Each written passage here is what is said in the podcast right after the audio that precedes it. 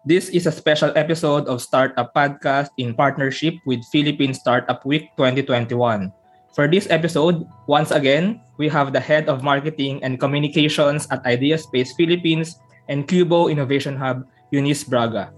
And we will answer a very important question. Ano nga ba ang startup? So, hello Eunice, thank you once again for having this conversation with this podcast. Yes. So, sagutin natin ang tanong. So, ano nga ba ang startup? Yeah.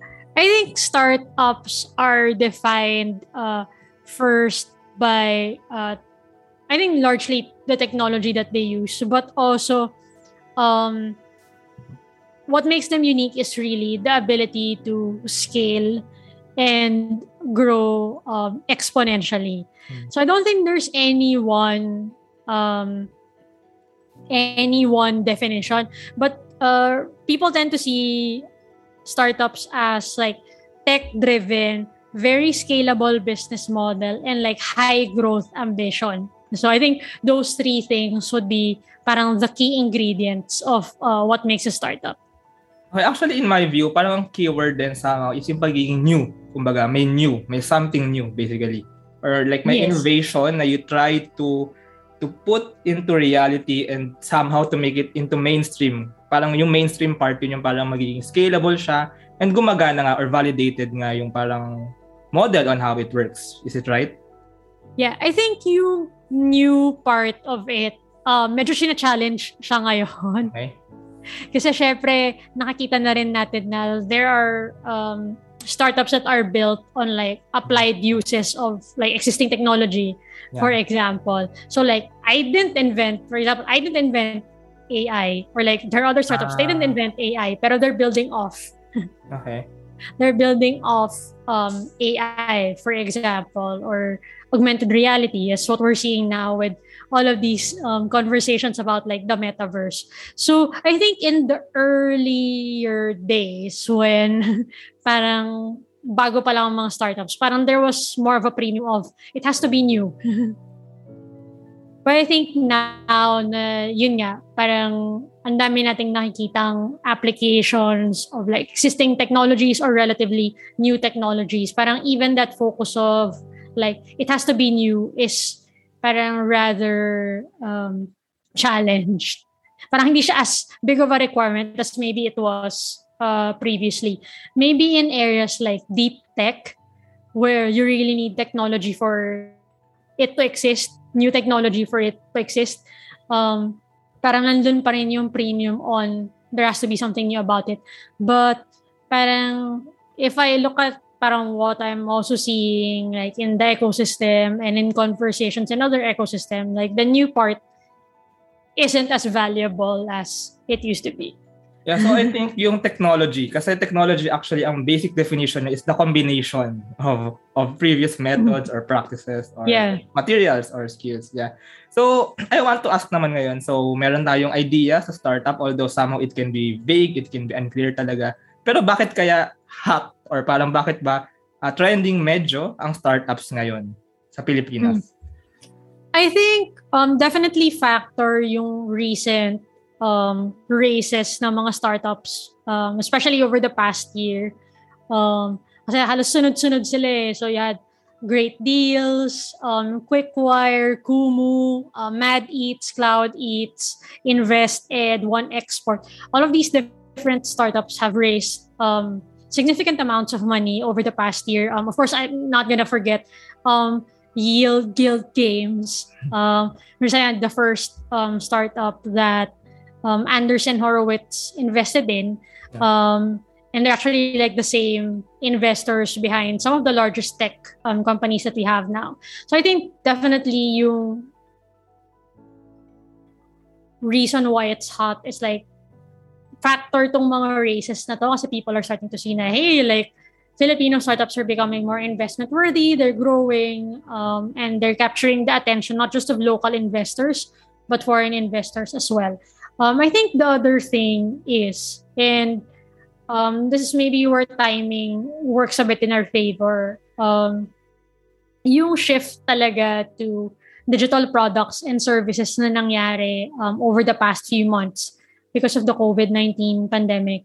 uh, there's actually a study that uh, Google made on it na parang yung adoption ng digital products and services like tumaas talaga siya noong 2020 um, because of the pandemic and parang naging parang naging forcing function pa nga yung pandemic para mapilitan yung mga tao na, ah, sige, magbayad na tayo online, mag-online banking tayo, gumamit tayo ng, ng apps like Coins or uh, Gcash or Paymaya. Uh, and naging mas widely accepted siya um, to people. Um, whereas, maybe even like as as late as 2019, kung pumunta akong sari-sari store, sinabi ko si ate or si kuya na magbabayad po ako via GCash. Baka hindi pa nila tanggapin yun.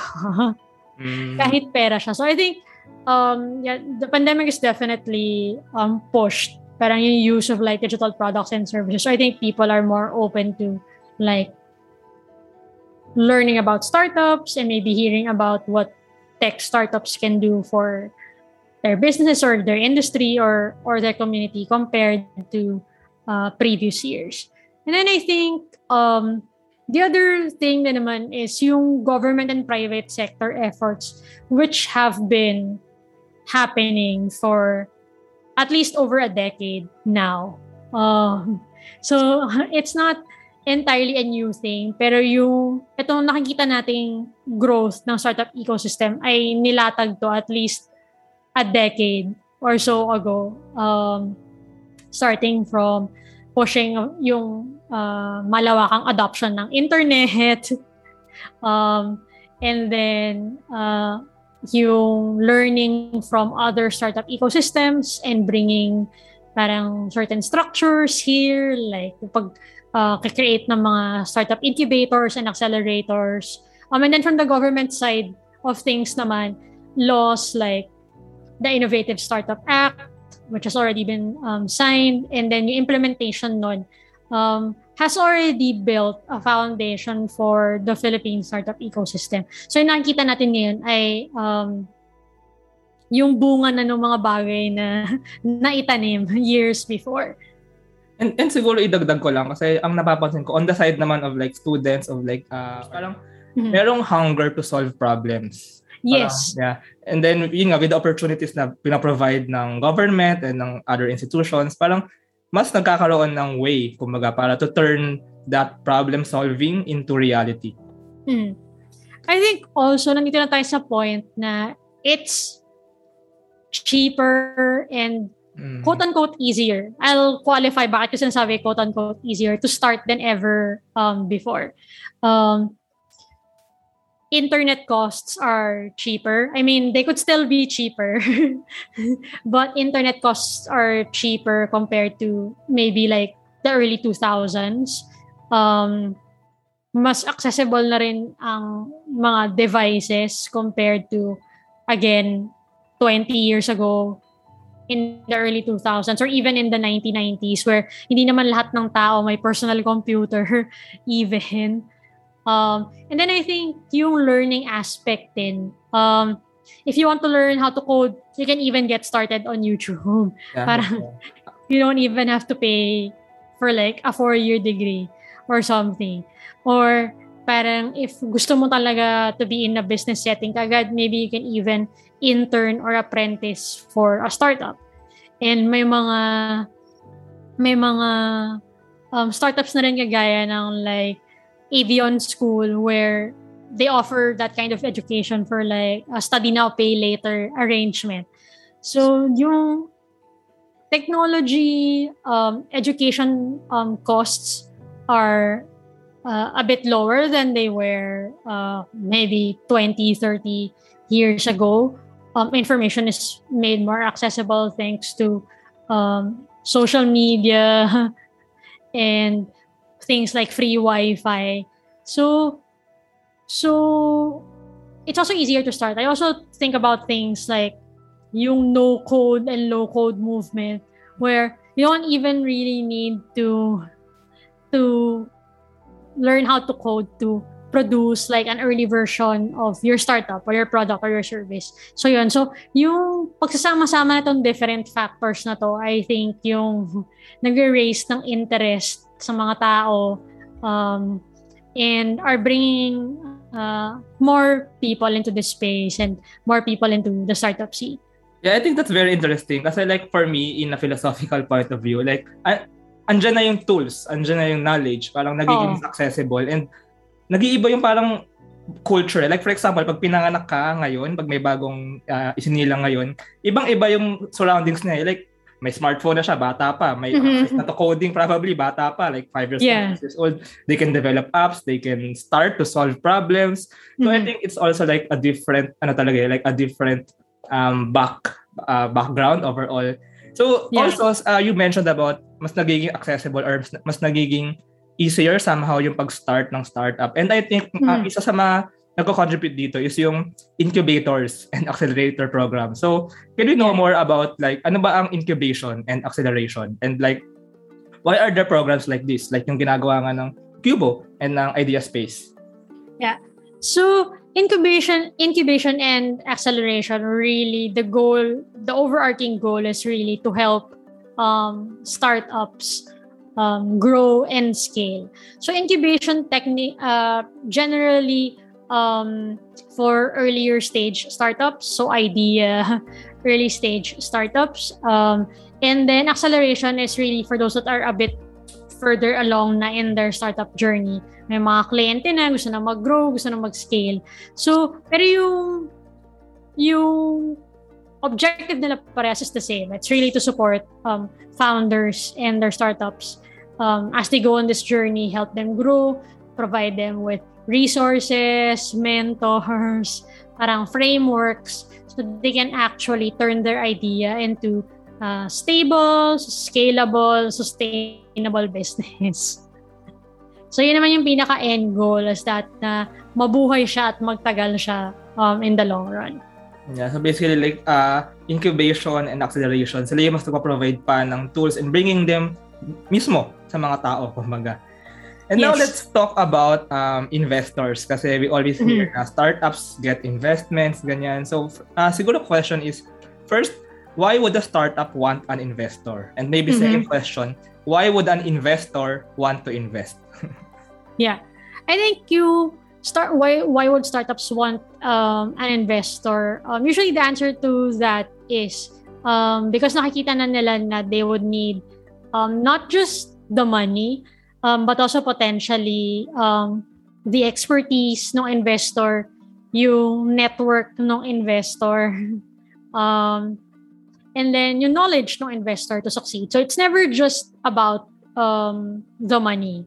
Um, if uh, you're really looking for an investor that's a good fit for you, parang you would look for a combination of these things, money, expertise, um, connections or network, um, and then knowledge. Uh, so yun. So access to um, those things parang would be why startups would want an investor. And then also, uh, there's also like uh, an opportunity to speed up yung growth um, and scaling um, when you get uh, cash uh, infusions or support from investors. Um, parang the more mature, the more savvy investors um, might have additional like knowledge in your specific industry that would uh, allow you to grow. So, depende. Iba-iba yung motivation. Siyempre, depende sa founders. Pero yun yung general um, reasons why maghahanap ang isang startup ng investor. How about on the investor side? So, bakit naman siya mag invest sa startup? syempre yung pinaka-base, pinaka-basic is like, I invest with the goal of, of earning from that investment in the future. Um, profit-oriented naman siya. There are um, investors that are maybe not as profit-oriented as they are impact-oriented. So they call them impact investors. But generally, it's profit um, and then also impact And then if they're uh, an investor with a very specialized portfolio, yung talagang um, nag invest sila in certain industries, then it's really um, for them to have uh, presence in a certain market or a certain um, area, for example. So there are also different uh, motivations for why investors would would want to invest as well. And siguro parang ano nga enabling somehow yung mga startups, yung mga founder mm-hmm. with the with the currently na nandun na sa industry or nasa ecosystem. Parang somehow yes. na yung energy or money or hindi lang kasi money nga eh, yung knowledge, yung uh, yes. tools, methods, etc. And isa yeah. pa sa mga lagi ko nari- naririnig kasi lagi din binabanggit na investors or um, some programs would want for the startup to have an MVP before they mm-hmm. invest or before they accept in the program. So ano ba yung MVP? We always yeah. hear that. so yung MVP is minimum viable product. So it's actually the pinaka-basic na version of the product or service that you want to offer to the world. And honestly, it can be as crude or as basic, quote-unquote, as you want. I've heard from founders na parang yung version nila ng MVP ay isang Excel sheet Okay. Or isang Google Sheet. Pero natetest na nila kung like may market ba for what they mm. want to offer. like malaki malaki ba yung market na pwede nilang gawing negosyo yung idea nila. So these are the things that you are trying to figure out kasi at the MVP stage na gaano ba kalaki yung market ko, may mga tao bang gustong bumili ng bagay na gusto kong ibenta or ng serbisyo na gusto kong ibenta? Ano yung price point? Kung saan sila bibili? Ano yung challenges nila? So you can do that with really something as basic as an Excel sheet. And parang the good thing is marami na rin mga no-code or low-code tools. So pwede ka actually gumawa ng app. If I'm not mistaken, meron, meron ng um, service na pwede kang gumawa ng app from an Airtable table. so, mas madaling uh, mas madali mong natetest yung mga questions mo or yung mga assumptions mo. Um, and this is really a very crucial stage um, for the startup. Kasi once you get to like the MVP, you start to get uh, real world data. Actually, yeah. Kasi uh, I think uh, isa sa mga napapansin ko when I interview other startup founders, they always mention, mm-hmm. lalo na yung mga medyo matagal na like 5 years, 6 years, they always mention evolution or evolve. Yes. Kasi when you find when you start a startup, it will evolve pa many, many, many, many times. And yes. ang mahalaga nga is yung feedback, kumbaga, ng customers. Kasi, but when you have an MVP out there, maybe when you have a product na kahit gano'n pa kasimple yan, and customers or potential mm-hmm. clients or users will react to it and say, ito yung kailangan namin, ito yung pwede pang gawin. That that's really the start eh, right? Of the yeah. product development, of the evolution. Hmm. And then kasi, one thing, sure, go. Yeah, sorry. Um, kasi syempre yung gusto nating i-avoid ay yung maglalabas ka lang ng idea to the world Mm, okay, yeah. Nang hindi mo kinoconsider, ano yung problem na sinasolve ko? Um, sino yung mga taong gusto kong matulungan um, with this idea or with this solution? Eh, sa papaanong paraan ko sila matutulungan? And, and like, bakit ako as opposed to uh, another business or um, another solution? So yun. So the MVP really um, will help you start to answer those questions. And then doon mo realize na, ah, parang baka hindi pala ito dapat yung problem na sinosolve ko or or hmm. baka kulang pa ako sa information from my customer. Or baka ito pala yung gusto ng customer hindi yung iniisip ko. So baka ito yung mas problema na na kailangan i-solve. Or mas nawawalan si customer ng pera dito sa problema na to. So baka ma- ito yung mas gusto kong pagtuunan ng pansin. So yun nga like you said um ang startup talaga, dumadaan talaga siya sa maraming evolution at maraming pivot. Yung unang idea mo will not be the final form. yeah, I, it will I be the present that. form. Pero it will not be the final form of your startup. And even then, like for example, nakita naman natin yan sa mga tech companies na kagaya ng Google, for example, na nag-start bilang search engine. Ngayon, hindi na lang sila search engine, may advertising platform na lang sila with Google Ads. Um, platform na lang sila for creators with things like Google um, Podcast and YouTube. So, nag-evolve talaga siya. And parang that evolution is really just a part of the process. Yeah, and I think really ang kailangan mangyari dito is you really solve the problem. I mean, Yes. go down really to the problem. Go into reality. Hindi lang yung parang idea nga or parang conceptualization. Parang you really go down to the people who need it and will use it. Yes. And then another another thing lang na um, important then I think for startups to know and to learn is yung concept ng business models and value mm-hmm. creation. So what does this yeah. mean? Uh, and like kasi usually investors also find this find about this. Oh, business model is basically answering the question paano tayo kikita ng pera. so, may mga basic business model. So, there's business to consumer, diretso. So, a great example of this would be um, na non-tech para lang uh, may madali tayong uh, example na may dinyan. Mas being like Jollibee. yeah, yeah, yeah, yeah. na diretso sa customer yung product. And then, there's also a business model na B2B. Um, so business to business. So for example, good example to that to use the the Jollibee analogy is an example of a business to business model is yung mga nagbebenta ng ng produce ng chicken sa Jollibee. Yeah, yeah, yeah. Raw mat- like the raw materials. Somehow. The raw materials, yeah. Ako ay business na nagbebenta sa isa pang uh, business. Yeah. So yun. So def- there are different kinds of um, business model. Um, so yun. So basically answering the question, um, paano ako kikita ng pera, kanino ako magbebenta. um, and yun, um, that's really the gist of it.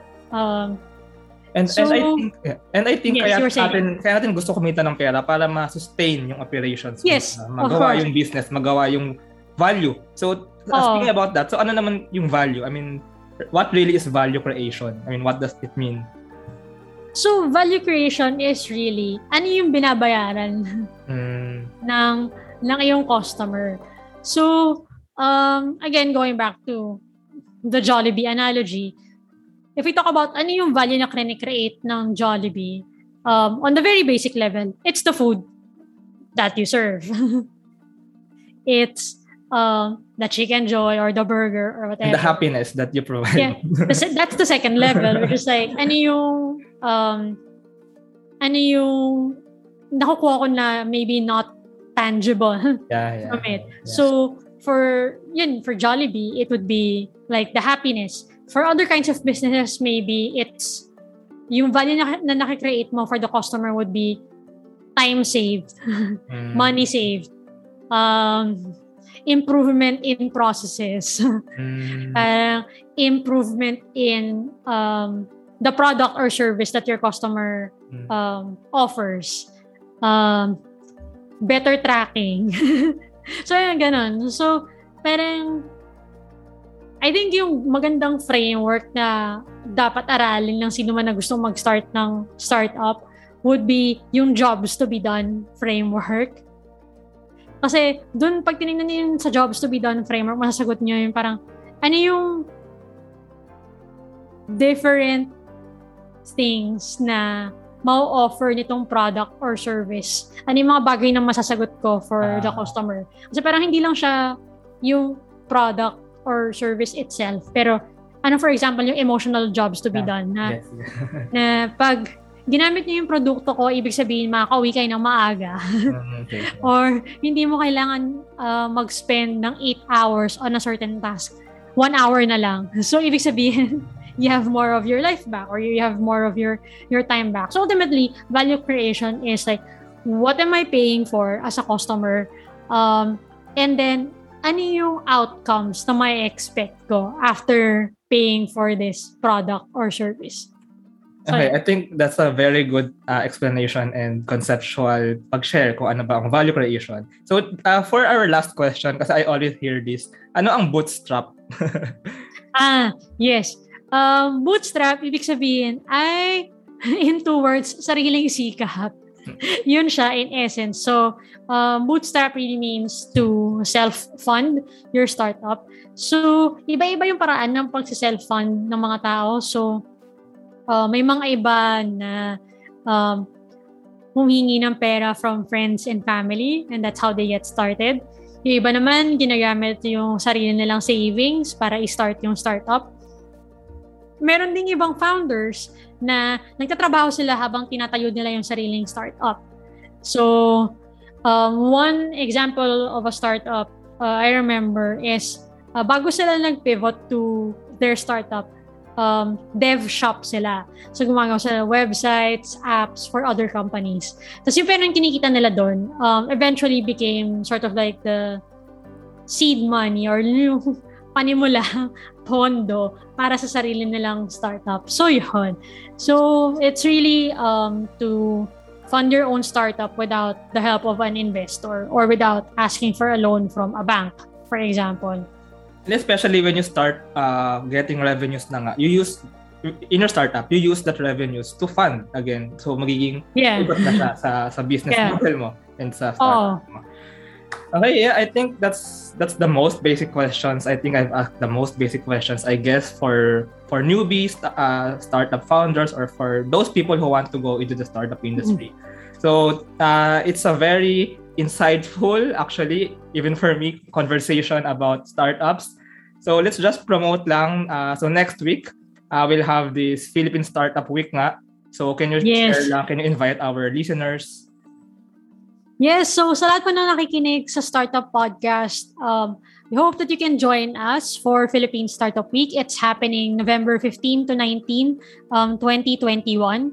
So you can visit our website po, phstartupweek.com and then also our Facebook page, Philippine Startup Week 2021, or our LinkedIn um, page, which is Philippine Startup Week. Um, to get more information, um, get your tickets now. It's 100% free. And then also, um, if you want to learn more about these startup basics, even after Philippine Startup Week, um, please follow um, Kubo Innovation Hub. That's QBO Innovation Hub. Um, we actually regularly run um, a series of public education events called Basics. So we cover things from Startup 101, which is actually itong mga bagay na pinag-usapan natin ngayon. Uh, we also do business model canvas. So so you can learn more about how to develop your own um, business model and sources of value. Um, and then also things like pitching. So yun. So um, but yeah, yung pinaka-pinaka um, easiest way after listening to this podcast to learn more about these startup basics is sa Philippine Startup Week talaga. So make sure to get your tickets now. Yeah, get your tickets now and it's happening next week or November uh, 15 to 19. Yes. okay, so uh, I really think uh, our listeners and many people will learn more about startups in this upcoming event. So thank you so much, Eunice. This is a very informative and insightful special episode talking about startups. So thank you for sharing with us your knowledge and thank you for spending some time dito sa Startup Podcast. Yes. Thank you, Jenny. Thank you, everyone. Thank you. Thank you very much.